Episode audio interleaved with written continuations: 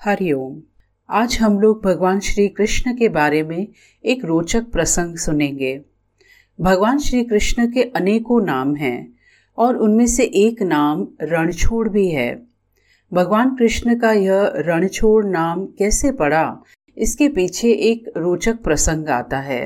एक बार मगध राज जरासंध ने भगवान श्री कृष्ण को युद्ध के लिए ललकारा था, लेकिन वह सिर्फ़ अकेले नहीं बल्कि उसने श्री कृष्ण जी के खिलाफ युद्ध के लिए यवन देश के राजा काल यवन को भी अपने साथ मिला लिया था।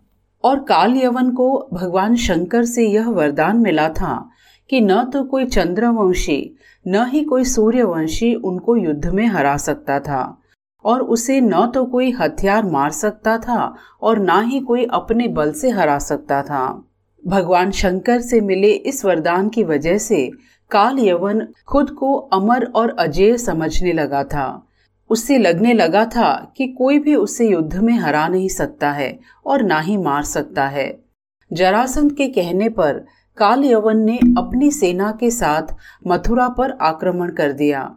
अब क्योंकि श्री कृष्ण जी जानते थे कि काल यवन को वो अपने बल से मार नहीं सकते हैं और ना ही उनका सुदर्शन चक्र उन पर छोड़ सकते हैं इसीलिए वे रणभूमि छोड़कर भाग गए और एक अंधेरी गुफा में पहुँच गए। लेकिन उस अंधेरी गुफा में जाने के पीछे भी भगवान श्री कृष्ण का एक रहस्य था। उनकी एक चतुराई थी।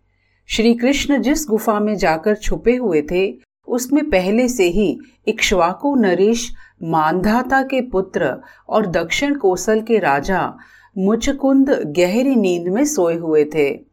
दरअसल उन्होंने असुरों से युद्ध कर देवताओं को जीत दिलाई थी। लगातार कई दिनों तक युद्ध करने की वजह से वे थक गए थे।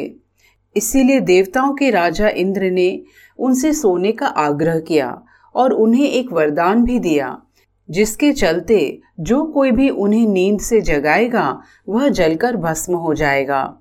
राजा मुचकुंद को मिले वरदान की बात श्री कृष्ण जी को पता थी। इसीलिए वो काल यवन को अपने पीछे पीछे उस गुफा तक ले आए, जहाँ राजा मुचकुंद सोए हुए थे।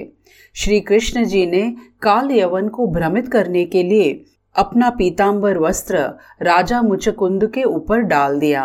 राजा मुचकुंद को देखकर काल यवन को लगा कि वह श्री कृष्ण ही हैं।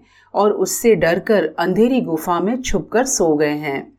इसीलिए उसने श्री कृष्ण समझकर राजा मुचकुंद को ही नींद से जगा दिया। अब राजा मुचकुंद जैसे ही नींद से उठे काल यवन वहीं जलकर भस्म हो गया। इस तरह भगवान श्री कृष्ण ने एक ऐसी लीला रची कि जिससे काल यवन जो अपने आप को अजेय, अमर समझ रहा था, वहीं पर जलकर भस्मीभूत हो गया। दोस्तों भगवान की कृपा से कई बार हमको कुछ विशिष्टताएँ प्राप्त होती हैं, लेकिन हम अपने अभिमान वशात, अपनी विशिष्टता से अन्य को छोटा आंकने लगते हैं और ऐसे भ्रम से युक्त होते हैं कि हम सबसे श्रेष्ठ हैं। कोई हमारा कुछ भी बिगाड़ नहीं सकता या कोई हमें चुनौती नहीं दे सकता है। लेकिन कहते हैं ना कि ईश्वर की लाठी में आवाज़ नहीं होती है। ईश्वर जब हमारे अभिमान को चूर करना चाहते हैं तो हम भी काल यवन की तरह परिस्थितियों में धराशायी हो जाते हैं। इसीलिए अपनी विशिष्टताओं को, इसीलिए अपनी विशिष्टताओं को हम धन्यता से ईश्वर की कृपा समझते हुए उसे धारण करें और अन्य के कल्याण के लिए उसका सदुपयोग करें। इसी प्रसंग से हमें यह भी पता चलता है कि भगवान श्री कृष्ण का नाम रणछोड़ कैसे पड़ा। हरिओम